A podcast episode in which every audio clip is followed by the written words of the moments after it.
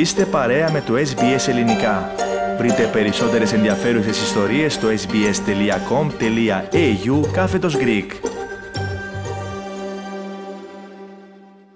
Ραδιοφωνία SBS, ακούτε το ελληνικό πρόγραμμα στο μικρόφωνο Πάνος Αποστόλου. Το πρόγραμμά μας, φίλες και φίλοι, έχει φιλοξενήσει στο παρελθόν αρκετές φορές την ομογενή νοσηλεύτρια Ελένη Ζάχου. Και αυτό διότι έχει βρεθεί σε εμπόλεμες ζώνες σε χώρες που σπαράζονται από εμφύλιες διαμάχες και από ανθρωπιστική και επισητιστική κρίση σε περιοχές που έχουν πληγεί από έντονα καταστροφικά καιρικά φαινόμενα. Έχει μάλιστα βρεθεί και στο πλευρό των Ιθαγενών Αυστραλών στην Βόρεια Αυστραλία. Τώρα η ομογενής ανθρωπίστρια από την Κουινσλάνδη βρίσκεται στην Ουκρανία. Προσπαθήσαμε να έχουμε μια συνομιλία μαζί της, ωστόσο για τη δική της ασφάλεια τη ζητήσαμε να εχογραφήσει στο τηλεφωνό της και να μας στείλει τις εντυπώσεις της από τις πρώτες ημέρες εκεί, στην Ουκρανία. Ξεκίνησε και μας είπε τα εξής. Πέρασα τις πρώτες μέρες με λίγο δυσκολία γιατί την αρχή ήταν να, να μπω από τα σύνορα από τη Ρωμανία τελευταία στιγμή βομβαρίσανε κάπου εκεί που δεν μπορούσα να περάσω ε, από γέφυρα οπότε έπρεπε να αλλάξω την πτήση και να έρθω από την Μολδαβία. Φτάνοντας στη Μολδαβία τυχαία είχα την Πρωθυπουργό στο αεροπλάνο μου και άνοιξαμε συζήτηση εκεί πέρα, τι κάνω στη χώρα της ε, και ότι έρχομαι στα σύνορα της Μολδαβίας να βοηθήσω τους πρόσφυγες αλλά και στην Ουκρανία ε, προς ε, την πρώτη γραμμή. Οπότε ανοίξαμε συζήτηση εκεί, την έδωσα ένα μικρό κοάλα που είχα και με βοήθησε αρκετά ε, με κάτι χαρτιά που χρειαζόταν να συμπληρώσω, ξέρω εγώ. Φτάνοντας στα σύνορα από τη Μολδαβία, ήταν πέντε ώρες να φτάσουμε στα σύνορα και εκεί είχαμε λίγη φασαρία, επειδή βγαίνοντας από τη Μολδαβία ε, και μπαίνοντας στην Ουκρανία, να φανταστείς είχαμε βαλίτσες και περπατάγαμε με τα πόδια. Οι πρόσφυγες φεύγαν, εμείς μπαίναμε. Πάρα πολύ αστυνομία, Frontex και ε, στρατιώτες εκεί και κανένας να μην μιλάει αγγλικά, οπότε δεν μπορούσαμε να συνονοηθούμε. Αλλά η φάση είναι εκεί που μιλάγαμε, ένας ε, μίλαγε αγγλικά καθαρά, αλλά δεν μιλούσε ουκρανικά. Εκεί που ανοίγω εγώ την, ε, ταυτότητα την ελληνική και το διαβατήριο μαζί με το αυστραλέζικο, μπας και αυτό με βοηθήσει. Ε, και εκεί που το ανοίγω μου λέει αυτός «Α, Ελληνίδα είσαι» Λέω «Ναι, αυτός Έλληνας ήτανε» και μας βοήθησε εκεί πέρα ε, επειδή ήμασταν εκεί δύο ώρες φαντάζεσαι τώρα ε, μίλησαμε αρκετή ώρα, μας βοήθησε, με εξυπηρέτησε εκεί. Πολύ δύσκολα ε, να μπεις μέσα, πάρα πολλές ερωτήσεις και ταλαιπωρία. Περπατάμε να μπούμε τώρα στην Ουκρανία, είναι 50 μέτρα, δεν είναι τίποτα και εκεί μας ξανασταματάνε και από την αρχή, γιατί είσαστε εδώ, δείξε μας τα χαρτιά. Φτάνουμε μέσα στην Οντέσα μετά από μία ώρα. Είχα ξεχάσει πόσα checkpoints με το στρατό. Εκεί καταλάβαμε ότι μπαίνεις σε μέρος με πόλεμο, ας πούμε. Πολύ στρατό ε, και στρατιώτες, πολλά checkpoints, πάρα πολλά ταλίκες και μεγάλα αυτοκίνητα που κουβαλάνε πράγματα να φεύγουν από την Ουκρανία. Κοιμηθήκαμε εκεί το βράδυ όλα καλά, δεν είχα τηλέφωνο. Το πρωί παίρνω ένα SIM card για το τηλέφωνο και στέλνω σε μερικούς γνωστούς ε, το τηλέφωνό μου και στέλνω ένα σε ένα παιδί τώρα που είναι Έλληνας ε, αλλά μένει μέσα στο Κιέβ και αυτός είναι δημοσιογράφος. Απλά να έχω επικοινωνία, να έχω κάποιον γνωστό κάπως, αλλά τον έχω γνωρίσει στο Facebook, δεν τον γνωρίσα προσωπικά.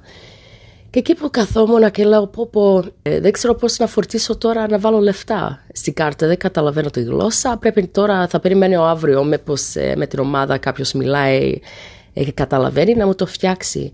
Και δεν περνάει ούτε ένα λεπτό που είχα στείλει αυτό το μήνυμα για τη τηλεκάρτα. Αυτός ο, ο Κώστας στο Κίεβο με έχει βάλει λεφτά ήδη στο τηλέφωνο μου να μπορέσω να καλώ και να χρησιμοποιήσω το τηλέφωνο. Δεν το πίστευα ε, ειλικρινά με το παιδί στα σύνορα, μετά εκεί με το παιδί από το Κίεβ. Δηλαδή, είμαστε παντού οι Έλληνες, ε, ειλικρινά, και αισθάνθηκα έτσι ότι είχα δικοί μου άνθρωποι γύρω μου. Το δεύτερο κομμάτι τώρα που φύγαμε από την Οντέσα να φτάσουμε και δεν μπορώ λόγους ασφαλείας να πω ακριβώς πού είμαστε για την ώρα. Είμαστε αρκετά κοντά στη πρώτη γραμμή. Όταν λέω κοντά, ε, σήμερα το πρωί με ξύπνησε, ε, σαν σεισμό ήταν. Ε, ε, ρίξανε τέσσερις φορές το βράδυ, αλλά αυτό το τελευταίο ε, κουνηθήκαν, ήταν σαν σεισμό. Οπότε είμαστε αρκετά κοντά. Έχουμε ένα app ε, στο τηλέφωνο που μας ειδοποιεί όταν ε, θα ρίξουν βόμβα ή airstrikes ότι κάτι κινδυνεύουμε και να, να τρέξουμε κάτω στο καταφύγιο. Αλλά μέχρι τώρα μια φορά μόνο κατεβήκαμε και εμείς οι ξένοι μόνο ήταν. Όλοι οι ντόπιοι εδώ πέρα το έχουν συνηθίσει τώρα πλέον. Ούτε καν οι σύρινε τις μεγάλες δεν βάζουν ούτε πλέον. Απλά λένε άμα θες το τηλέφωνο σου να σε ειδοποιούν.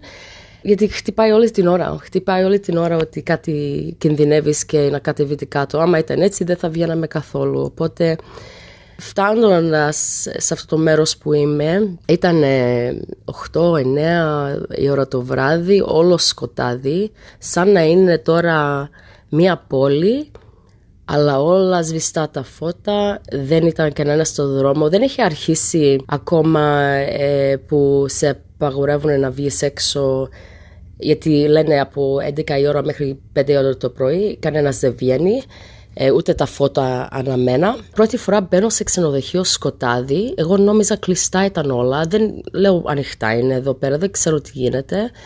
Δεν μπήκαμε ε, από το είσοδο κανονικά, από ένα πλάι πόρτα. Μικρό φωτάκι αναμένω αυτή η γυναίκα από πίσω που μας έκανε check-in. Και ήταν πολύ όχι απίστευτο, αλλά να μας λέει τώρα καλώς ορίσατε στο ξενοδοχείο, εύχομαι να περάσετε καλά εδώ. Όχι καλά, αλλά να είναι εδώ που θα μείνεις να είναι ευχαριστημένο. Άμα θέλετε να καπνίσετε μπορείτε να πάσετε σε αυτό το άδε μέρος. Το εστιατόριο για το πρωινό είναι στο πρώτο όροφο. Ε, άμα χτυπήσει το, στη Σύρινα ή σας ειδοποιήσει ότι έρχεται βόμβα, να κατεβείτε στο basement, ε, να πατήσετε μηδέν στο ascensor και θα σας πάρει εκεί. Μην ανάψετε τα φώτα, έχετε τις κουρτίνας σας κλειστά, μην πάτε προς τα παράθυρα καθόλου, ούτε να κοιτάξεις έξω, μην ανάψετε φώτα μέσα στο δωμάτιό σας και μην ζητήσετε για room service. Κανένας δεν θα έρθει, οπότε μας φάνηκε έτσι λίγο, όχι παράξενο, αλλά εντάξει, είναι συνηθιστό. Πριν να φτάσουμε, μας είχαν ειδοποιήσει στο τηλέφωνο σας χτυπάει, έχει ε, σαν ξυπνητήρι, ξέρω εγώ, χτυπάει ένα αλάμ εκεί να σας πει ότι έρχεται βόμβα και ήταν κοντά μας και μπορούσαμε να δούμε ε, μία πόλη λίγο μακριά, δηλαδή φαινόταν τα κτίρια και έβλεπες τώρα εκεί που είχε χτυπήσει και όλο το καπνό και σαν σύννεφο μεγάλο ήταν. Ε, φαινόταν και εκεί είχαμε καταλάβει ότι όντως έχουμε φτάσει σε πόλεμο δηλαδή εντάξει με το στρατό και όλα αυτά εκεί που πλησιάζαμε προς τα, στην πρώτη γραμμή έβλεπες πάρα πολύ στρατό, στρατιωτικές συνοδείες πάρα πολλά checkpoints. Εντάξει, καταλαβαίνεις ότι είναι πόλεμο, αλλά εκείνη τη στιγμή που χτύπησε και το βλέπαμε ε, και καταλάβαμε. Αλλά και ξαφνικά, ξέρεις, ενώ γίνεται όλο αυτό, βλέπεις τόσο στρατό και μετά βλέπω μία οικογένεια με δύο μικρά παιδιά, τα παιδιά σε ποδήλατα και είναι έξω να παίζουν, σαν να μην τρέχει τίποτα, σαν να είναι μία άλλη μέρα απλή. Μετά από τρεις μήνες, πόσες μήνες είναι τώρα, τέσσερις μήνες με πόλεμο, οι άνθρωποι εδώ πέρα, αυτοί που έχουν μείνει, το έχουν πλέον συνηθίσει. Το ξενοδοχείο τώρα κρατάει αρκετά κόσμο. Βλέπεις ότι είχαν πάρα πολύ κόσμο πρόσφυγες ε, κάτω. Πήγαμε χθες σε ένα εστιατόριο να φάμε και όλα τις καρέκλες ήταν ανεβασμένα. Δηλαδή τα βράδια κοιμούνται άνθρωποι στο πάτωμα εκεί πέρα και την ημέρα το ξαναφτιάχνουν σαν ε, εστιατόριο πάλι.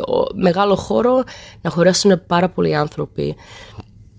Αυτές τις μέρες κάναμε συναντήσεις με γιατρούς, αυτοί που είναι για τις καταστροφές, γιατί ο σκοπός μας εδώ πέρα είναι να χτίσουμε ένα επιτόπιο νοσοκομείο, εκείνο που βομβαρδίστηκε ε, να το στηρίξουμε λίγο, γιατί όλοι αυτοί οι γιατροί και οι νοσηλεύτες είναι ακόμα εδώ, δεν έχουν φύγει και θέλουν να δουλέψουν. Οπότε εμείς σαν ομάδα έχουμε έρθει, περιμένουμε τα container τώρα, οι συζητήσεις και τις συναντήσεις που κάνουμε είναι για αυτό το θέμα. Πού θα το βάλουμε, να είναι λίγο πιο ασφαλής, ε, να υπάρχει ρεύμα, να, να υπάρχει πού να πάνε οι άνθρωποι για τουαλέτα, ας πούμε. Δηλαδή είναι πάρα πολύ δύσκολο να κτίσεις ένα νοσοκομείο, αλλά είμαστε εδώ για αυτό το σκοπό. Έχουμε με το στρατό συνάντηση να δούμε το νοσοκομείο εκεί μέσα και να δούμε τι ανάγκες έχουν και τι λήψεις έχουν και άμα μπορούμε να το στηρίξουμε από εκεί. Έχει ένα άλλο μεγάλο νοσοκομείο, 750 κρεβάτια εκεί μέσα. Πάμε να το δούμε και αυτό με τον υπεύθυνο ιατρό εκεί. Να δούμε τι μπορούμε να κάνουμε εδώ, αυτή η πρώτη φάση. Ότι κινδυνεύουμε, κινδυνεύουμε, αλλά έχουμε έρθει για ένα σκοπό, δεν είμαστε εδώ για διακοπές, οπότε ξέρουμε ότι μας γίνεται. Καθόμασταν χθες το βράδυ και το CNN ήταν εκεί, όλα τα παιδιά, αυτοί ήταν μέσα μέσα στην πρώτη γραμμή, δηλαδή Είμαστε εμείς κοντά, αλλά αυτοί ήταν μέσα και τα βλέπαν όλα. Πολύ τραυματισμένα τα παιδιά. Ε, αυτά που μας λέγανε, κάτι φωτογραφίες που είδαμε. Ο γιατρός χθες να με προετοιμάσει πριν μπω στο νοσοκομείο γιατί είναι, σε τραυμάζει αυτά που βλέπεις ε, τραυματικά. Ε, με έδειξε φωτογραφίες από αυτή που ήταν χτυπημένη από τις βόμβες ξέρω εγώ και να σας πω παιδιά ειλικρινά είναι τα πιο χειρότερα εικόνες που έχω δει. Έχω πάει στο Ιράκ, έχω δει πόλεμο. Ε, είναι, είναι το πιο χειρότερο. Είναι πολύ σοβαρό. Όντως γίνεται πόλεμος εκεί. Μερικοί άνθρωποι λένε ότι τίποτα δεν γίνεται εδώ. Σας ε, ειδοποιώ ότι όντως γίνεται. Τα έχω δει με τα μάτια μου. Έχω πέντε εβδομάδες, έχω σκοπό να μείνω εδώ. Ε, ο γιατρός ε, πρέπει να ξαναγυρίσω Μολδαβία να πάρω κάτι equipment. Είδα κάτι παιδιά όταν έβλεπα μέσα στα μάτια τους ήταν ακριβώς αυτό που είδα στο Ιράκ ε, με αυτό το πόλεμο. Δηλαδή είναι τραυματισμένα οι ψυχολογικά αυτοί που είναι εδώ. Τι έχουν δει τα μάτια τους. Είναι, φαίνεται, φαίνεται ε, σε αυτούς τους ανθρώπους και αυτούς που έχουν βγει τώρα χθες όταν φτάσανε αυτά τα παιδιά από την πρώτη γραμμή. Ήταν η ομογενής νοσηλεύτρια Ελένη Ζάχου, η οποία έστειλε στο πρόγραμμά μας ηχογραφημένη αναφορά για τις πρώτες μέρες της στην Ουκρανία. Εκεί βρίσκεται με ομάδα γιατρών και προσφέρουν όλοι μαζί εθελοντικά τις υπηρεσίες τους προς τους πρόσφυγες, αλλά και ε, στα νοσοκομεία της περιοχής. Κάντε like, μοιραστείτε, σχολιάστε, ακολουθήστε μας στο Facebook, στο SBS Greek.